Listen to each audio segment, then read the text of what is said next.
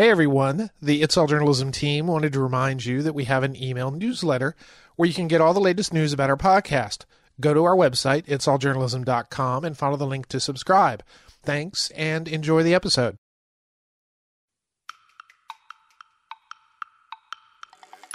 I think when folks are still talking about diversity now, I'm like, well, I'm glad that there's still awareness, but I also feel that 20 odd years down the line, why are we still talking about this? Like, let's just do it. It should just be part of what we do.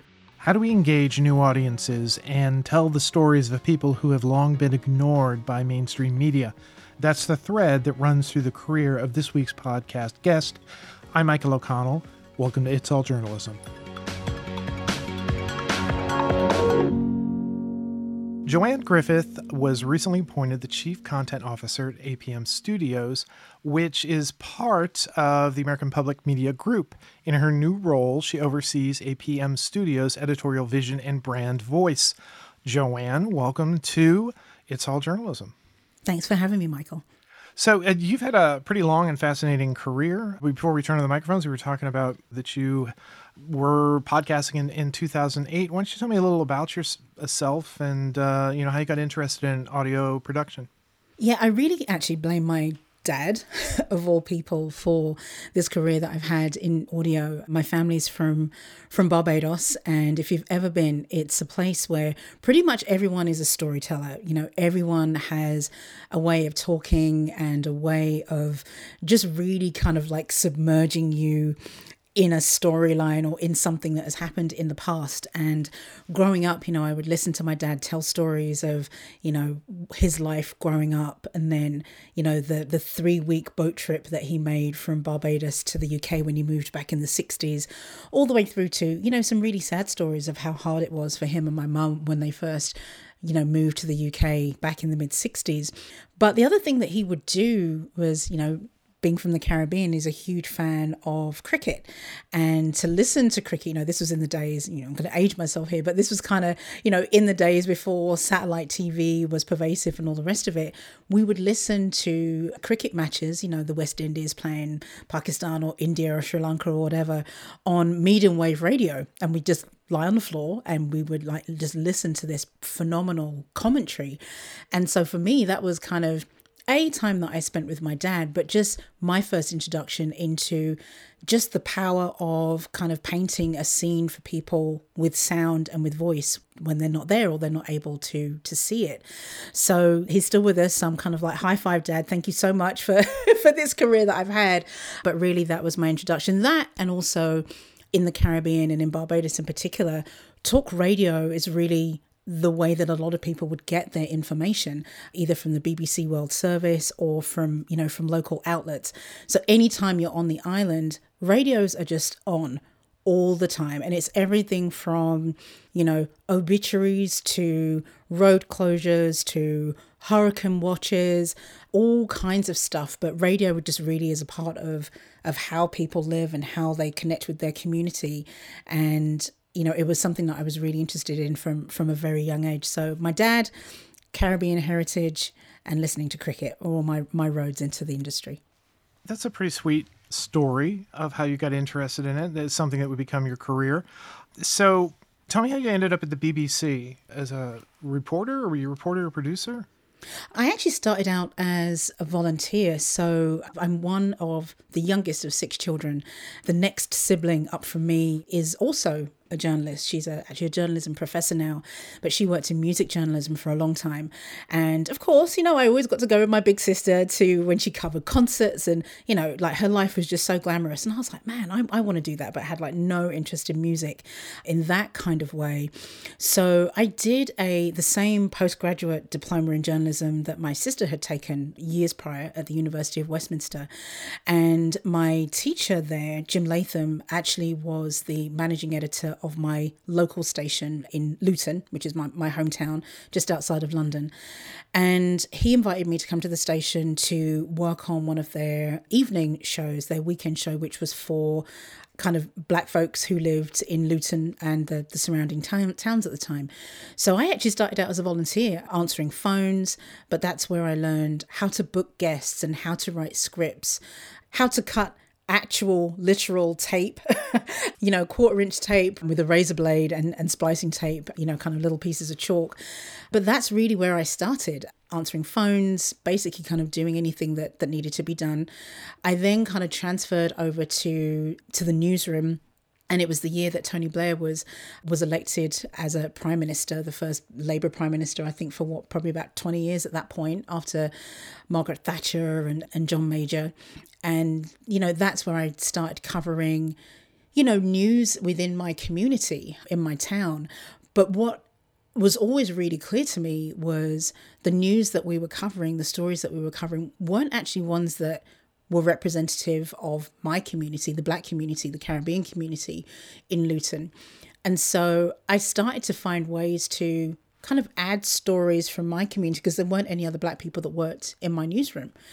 And, you know, those stories were not always necessarily welcome or the first ones to be picked, but I just kept going. You know, I found other people, other reporters who were open to, you know, getting exclusives and doing different stories. And I was kind of like, hey, look, this is maybe something that you want to cover and did it that way. So for me, it was it was yes about working in the industry, but honestly, it was always more so about how how do I get greater representation for my community and people that look like me rather than just, you know, being a voice on the air, which was not anything that I ever aspired to. So your work was was primarily behind the scenes? Yes. Now, I know you talked about diversity initiatives that you were doing at the BBC. Could you talk a little bit about those and, and what it was you were doing? Yeah, so a lot of my work, as I just mentioned there, really was about how do you cover different communities. And I made a move from my local station, BBC Three Counties, to BBC London. You know, it was it was everyone's aspiration. You start out in a, a small local station, and then you move you move to the big city. You go to London and do your storytelling there. And covering diversity and, and leading diversity initiatives were not really anything that I'd necessarily thought about because I just it was work that I did. But because of that, my boss at the time at BBC London, she was kind of like, hey, we're, we're doing this initiative. We're trying to, you know, have more diverse voices, you know, on air, on television. It was kind of early days of kind of online and digital reporting for BBC London. And she's like, but we need someone to lead that initiative. Would you be interested? And I was like, yeah, sure. And so we really kind of looked at it from two sides. So one side was, well, actually three sides. So one side really was the content you know how do we make it more diverse how do we make what we're putting out you know across our platforms really representative of the more than 300 communities that are represented in london the other part of that was how do we actually make the community part of our coverage? So we, we set up a kind of like a community listening board and they would come to us with stories, but they would also kind of review stories that we'd put out and said, you know what, that was good, or mm, that didn't really kind of hit the mark, or hey, here's another way that you could have thought about that. And then the other part was really looking at well who's telling the stories? You know when i started working at bbc london and, and, quite honestly for a big chunk of my career with the bbc you know there were not that many people of color in you know producer reporter or host roles. And so it was looking at how do we make the BBC a place, a destination of choice for journalists of colour. So I was very much involved in that as well. So via that three pronged approach, you know, training people in house as well, it was really looking at what are we putting out, who are we bringing in, and how are we fairly representing these, these different communities. And I did that 20 years ago. That would have been actually 22 years ago. That was in the year 2000. So it both upsets me, but also keeps me hopeful that we're still talking about diversity. I really do think we've got to a point where we should just be doing it. You know, it's not just about it's the right thing to do, you know, it's the moral thing to do. It's also just like good business sense. You know, the more people that you're reaching, the more people that you're representing across your platforms, you know, that is revenue, it's brand recognition, you know, it's longevity, it's retaining the audience, it's all of those things. So I think when folks are still talking about diversity now, I'm like, well, I'm glad that there's still awareness, but I also feel that 20 odd years down the line, why are we still talking about this? Like, let's just do it. It should just be part of what we do. Yeah, one would think that things would move forward once people start realizing it's a good thing to do. Not just as you said because it's the morally the ethically right thing to do, but it it just makes good business sense. Also, you have that component with the BBC since it's a publicly funded, you know, media system that the people who are paying into it want to be able to see people who represent them and, and their interests and people who look like them you know sort of built into that business structure of the bbc in itself you know there's this incentive to diversify that unfortunately we don't have a lot of that many opportunities here in the us anyway how did you end up in southern california tell me about that experience I met a boy, and he it's was always a lov- like that yeah, and he was a lovely boy, and he's a boy from California, so of course I had to come. But no, I, I met I met my husband. I am still with said said boy, but no, that was that was really the reason. But you know, it was one of those things. I really do think it was the best thing that I could have done, you know, not not only because, you know, I get to be here with my husband, but you know, I was looking for for other opportunities and other challenges. You know, when I moved out here, I had been working with the BBC for a decade, and even though my early years were very much behind the scenes as a producer, showrunner, etc. You know, before I moved out to the States, I was actually on air. I was a, a, news anchor for BBC Radio 5 Live, which is a news and sports station back in the UK. But one thing that I do when I'm traveling is, you know, like like I'm a nerd, right? this is this is who I am. But I love going to radio stations and anywhere I go in the world, I'll always, you know, see if there's someone that I can find who is maybe as random as I am and doesn't think anything weird about someone saying, "Hey, can I come and have a look around your radio station?" But that's what what happened when I came to LA, and I was like, "Oh, let me, you know, let me just see if I can visit some stations while I'm here." You know, I got to visit with some folks at Marketplace, which is also part of APM, and I also got to visit with some folks at the Pacifica radio station here in Los Angeles, KPFK. And while I didn't end up doing anything with the station, I actually found out that they had at the time it would have been like a 60 year old archive one of the oldest public media public radio collections in the US and I was like like what is this place? And literally there's a vault that has thousands of tapes thousands and thousands of tapes and you can pull them out and it's Martin Luther King or it's Malcolm X or Fannie Lou Hamer or Joni Mitchell like just all of these people. And I'm like wait have you ever done anything with this tape and so basically, I had an idea to do a show, you know, kind of history with the benefit of hindsight, where we got to play some of this amazing archive material. We'd have guests on to talk about these particular moments in history. I did that for like seven years you know, in addition to, you know, I was freelancing at KPCC and other places. But again, it's just that whole thing about you know, it's about representation. It's about voices. It's about how can we learn from each other and the experiences that we've had. And again, I'd never aspired necessarily to be on air, but I really enjoyed my time doing that because it was it was like a, a free history lesson every week that I actually got paid for, which was which was kind of great. Um, so that's how I ended up coming to the States, you know, partly because I got married, but you know, I was able to, you know, to have a really fruitful freelance career just off the back of walking into a station and kind of saying, hey, I'd love to hear about what you're doing, you know, natural curiosity. I like the fact that your nerdy passion is the thing that kind of opened the door to a possibility or that here was this archive and because you're an audio nerd, you know, you saw it as this is a rich resource that needs to be mined. You know, you followed your passion to do that. That's encouraging that there are those opportunities if you open yourself up to them to, you know, do something that's fulfilling to yourself, but also is enriching to other people by you know shedding some light on the, on these these moments in history. And I know you were also involved in as the managing editor of the California Newsroom. What was that? Yeah, so actually, one thing that I do want to add just on doing that show with the BBC, because it kind of makes a connection.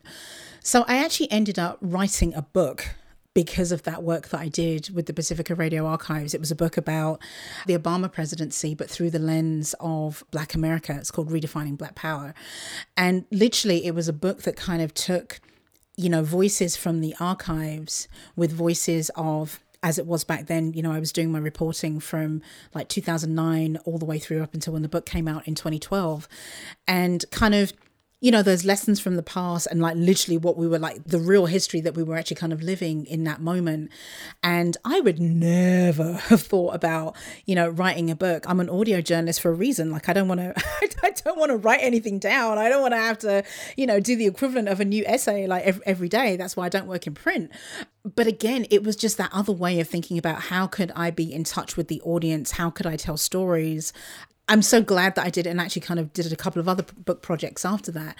But I think just being open to those different types of opportunities have have opened me up to experiences that I would never have had and people who I would never have met or things that I just would never have tried just from being, you know, a little bit of a nerd and, and frankly just like being a little bit nosy as well. So yeah, being curious, being nosy can pay off a lot. Tell me, tell let's talk a little bit about the writing experience. This is you know you said this is not something that you would normally do.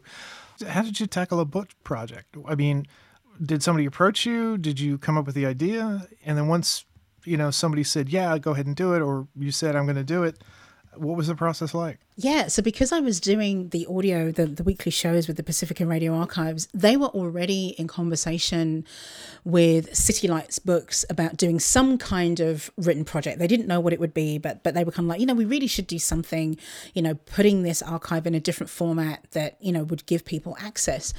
And because I was going in every week and pulling this tape, and, and sometimes they were digitizing stuff that I found because I was like hey, what's what's this Jesse Owens tape here? And they're like, wait, what? Hold on. And they digitize it and we'd hear it and it'd be like, okay, well, we can kind of do a show out of that. But they were already in conversations with City Lights. And, you know, I give credit to Brian DeShazor, who was the director of the archives at the time. He was like, hey, Joanne, would you like to do the book? And I originally like very much said no because I was like, I don't write books. Like, why would I do that? And he's like, but I've heard your scripts though. Your scripts are really good. I really think that you should think about this. And I was like, no, I'm not doing that. And I came home and my husband was like, Have you lost your mind? You have to do the book. And I was like, Oh, fine. But I was like, Start with what you know. And I know how to interview people.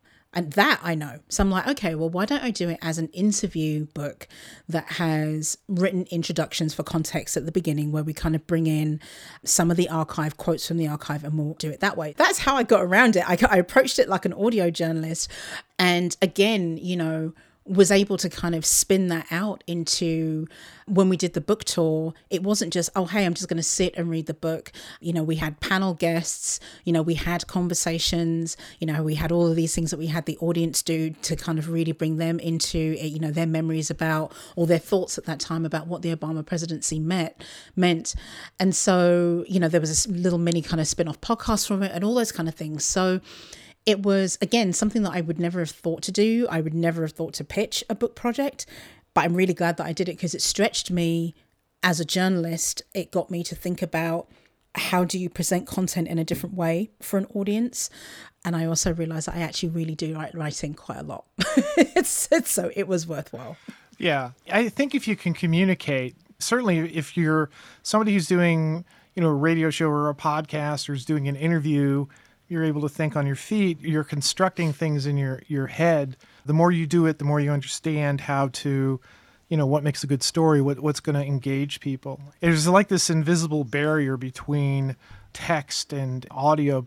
It's not really a barrier because it's all communication and it's all you know certainly there's certain storytelling techniques you wouldn't necessarily do that you do in audio that you, you wouldn't do for text but Anyway, that's my opinion. So I know you said that there was a podcast associated with the book, but you also worked on this other podcast, The King of Crenshaw. How did that come about? So here's a bit of a theme here. I get asked to do stuff, and I don't know why, but I, am really because you appre- say yes. That's why. yeah, I know. I'm. Re- I'm really say yes if you ask her. Yeah, I mean, no, no. I say no to quite a lot of stuff too, but I think people know. I'm always so interested in telling stories that have nuance, you know, telling stories about communities of color. King of Crenshaw is a series that was produced for ESPN 30 for 30. Great series. Yeah. And it was, again, you know, ESPN was not necessarily a place that I would have ever thought that I would have worked, even though I deeply respect what they do, especially in the 30 for 30 realm. But it came about because I had a conversation with a colleague.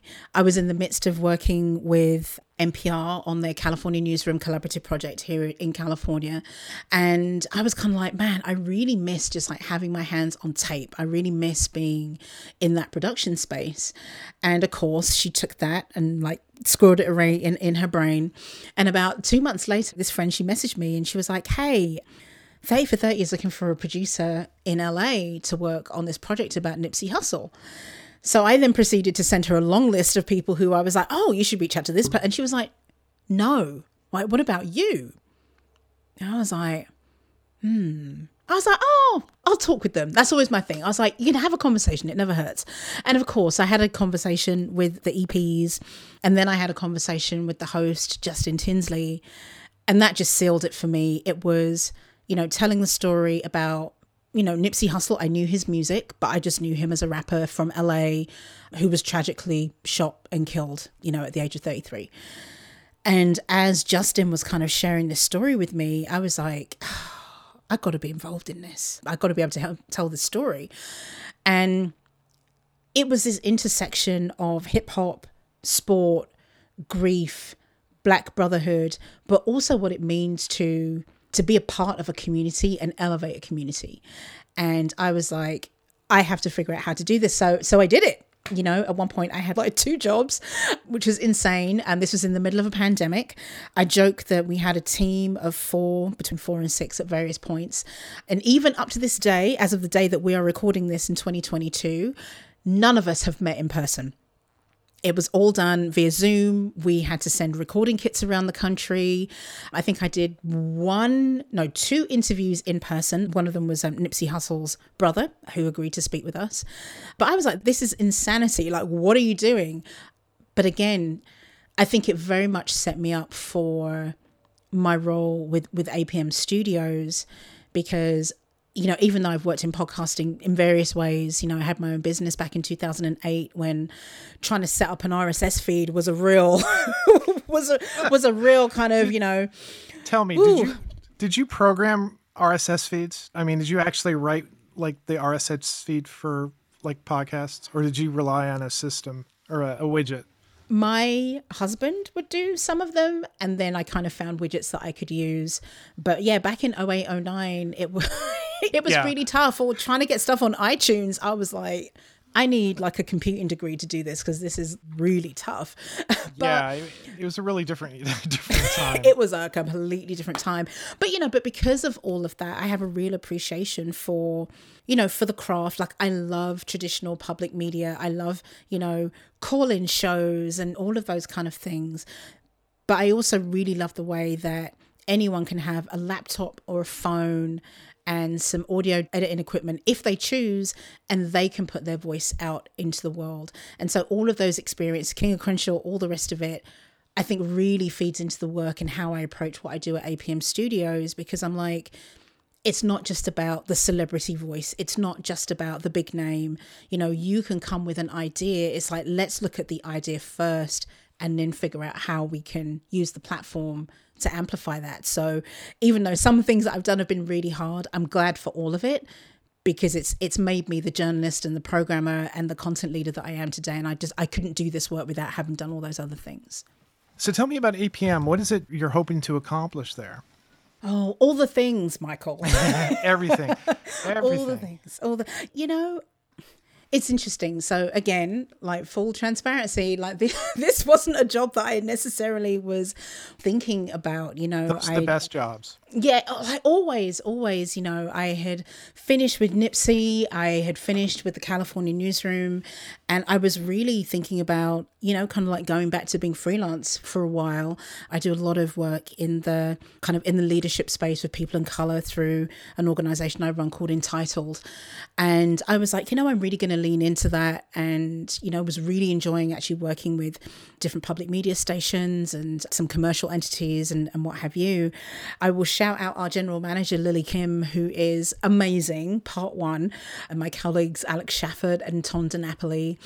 But, you know, in conversation with Lily, she really laid out a vision of kind of what her vision is for APM Studios, which is really kind of looking at this legacy brand of American public media and thinking about how we serve the audience in this digital age. You know, like how do we serve children? How do we think about lifestyle and culture? How do we do news but put our own kind of spin on news?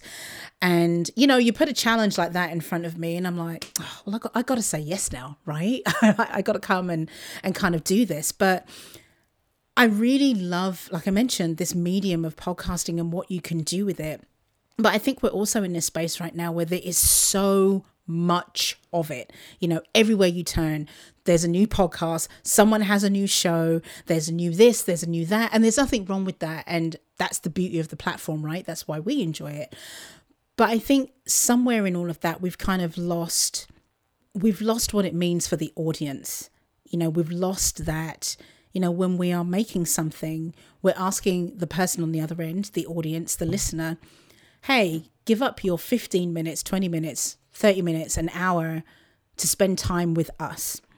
And we can't take that time for granted because there isn't a lot of time often. And so, what I'm thinking about with APM Studios is partly kind of getting back to basics a little bit of if we're making something, how does it exist or what function does it serve in somebody's life? You know, is it to the busy parent who might need 15 minutes to be able to get ready in the morning. So is it like a short little podcast that their child that they know that their child is going to be safe to listen to independently while they go and make lunch or grab breakfast or grab a shower or what have you? Is it that, you know, you re- need a really good laugh at the end of the day? what's that thing that we can plug in there for 30 minutes that is going to give someone that belly laugh or that oh my gosh this is just what I needed to kind of cleanse the palate of my day.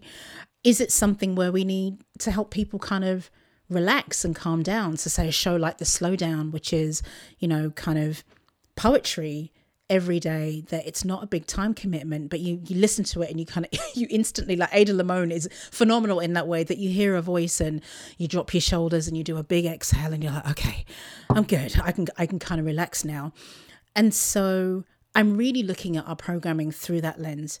What function do we serve in people's days? Let's be respectful of the time that we're asking people to spend with us. And let's really give them stuff that they will enjoy, but also they're going to be like, oh my gosh, I heard this thing on APM Studios. I really want to share it. Or I learned this thing from listening to this podcast. You really got to listen to this because it's going to, it's going to help you feel better. Also, as well, it's about broadening out who we're serving. And like Michael, we've been talking for a little while now, so you'll you'll recognize this theme.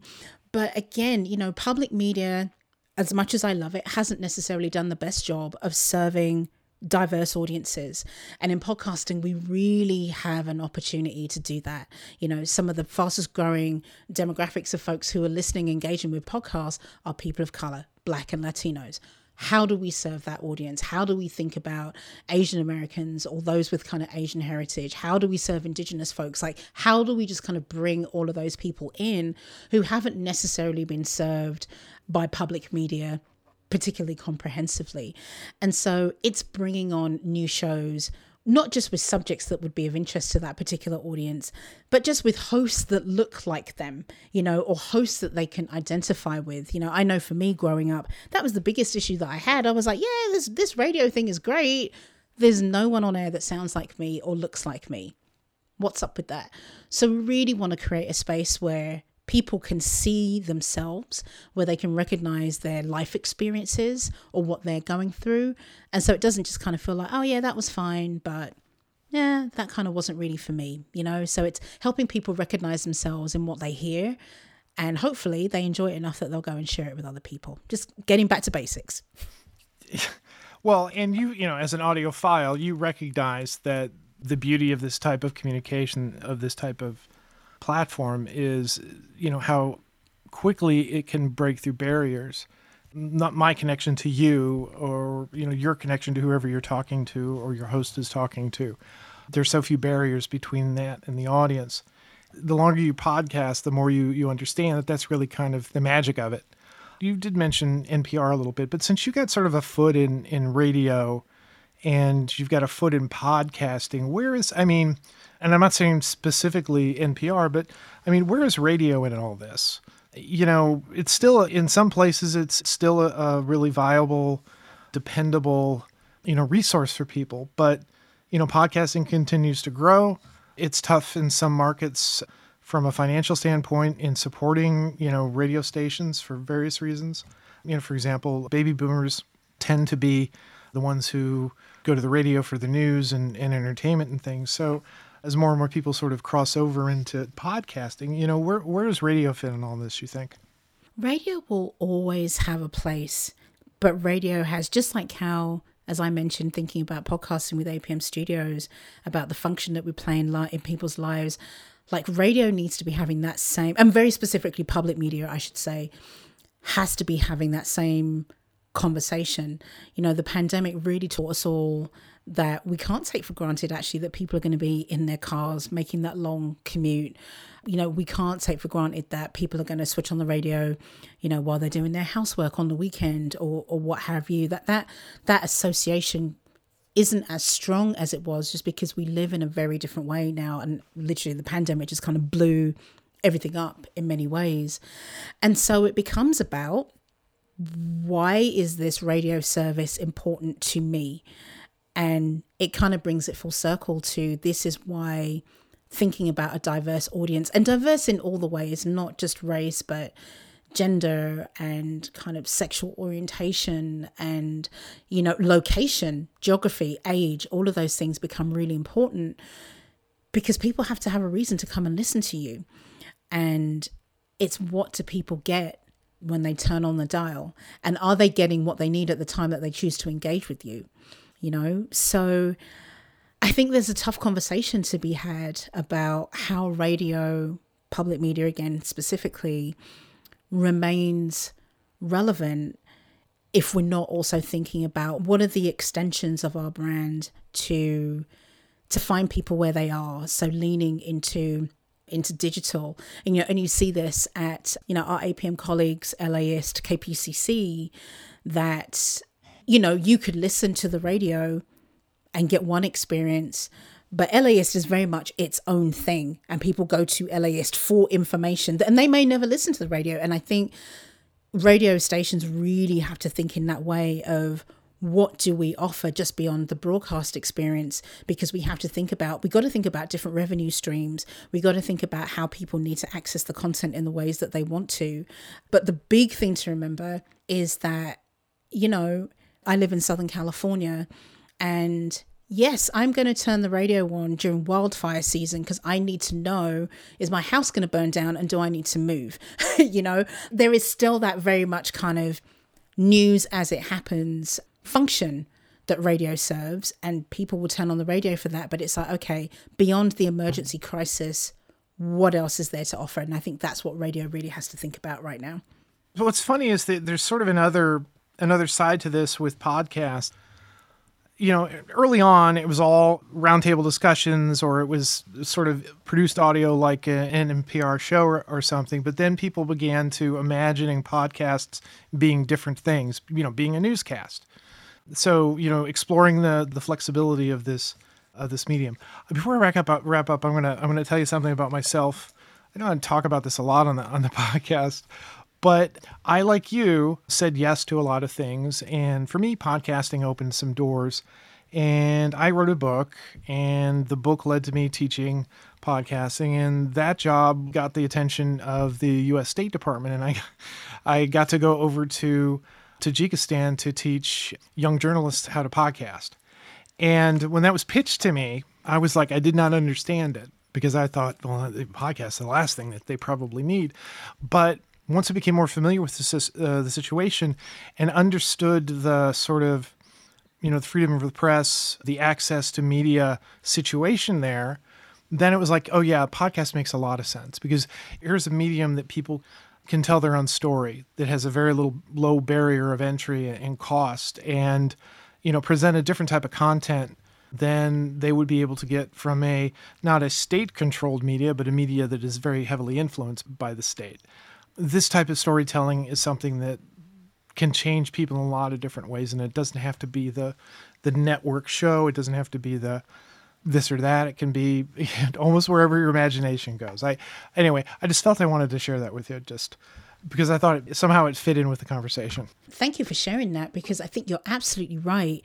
We hadn't talked about it's actually, I don't even think I, it's probably not on my resume anywhere, but I, I spent some time in Malawi a number of years back. And, you know, I kind of went to do some reporting on what initially I thought was about the horrors of the food crisis there. And what it actually ended up being was a series of stories about resilience and innovation and gender roles and kind of like all of these things and faith and kind of all of these things. But going into these villages, like I would be mobbed because folks were like, okay, listen, you have to go and speak to this person because they've got a story about this. Or can you record this? You know, when you go into Blantyre and, you know, go to this particular place, like, can you send this as a message? Like, and, and this would have been, this would have been what, like 2004, 2005 ish. And so, you know, people didn't necessarily have cell phones and, and kind of all of those things in, in that kind of way. But when you, I mean, this is like a whole other podcast, to be honest, but when you get out of the Western sensibility of quote unquote the rights that people have around the microphone and what the right that they have to say whatever they want, you know, the truth is that audio, you know, be it the radio, like what I experienced as a kid, you know, when I would go back home to Barbados, like sharing information is life in some places. You know, it literally can save lives or it can inform people, it can keep them safe. And it is actually very applicable here in the US when you get out of the cities you know, I work on a project called Next Gen, which is, you know, kind of training for young journalists with NPR and Doug Mitchell, who you probably Doug know. Mitchell. Doug Mitchell's been on the podcast a couple of times. Yeah, I, yeah. He's a great kind of, guy. He's awesome. But, you know, but what he's doing, like the last project that I worked on last year was actually with NAJA and working with some Indigenous journalists. And like the stories that they wanted to tell, they were like, this is how it can help my community. My hope actually for the industry really would be that we kind of get back to those fundamentals of it's not just about having the microphone, it's really understanding kind of what the power of audio can do and how it can help people live better lives. Like we've got so far away from that. So, yeah, to your point of your experience kind of going overseas, audio is life for some people. And I wish that we would talk about that more here. Yes, amen. I agree with that. I've taken enough of your time. This has been a pleasant conversation. Joanne, thank you for being on the podcast. No, thank you for having me, Michael. It's been fun.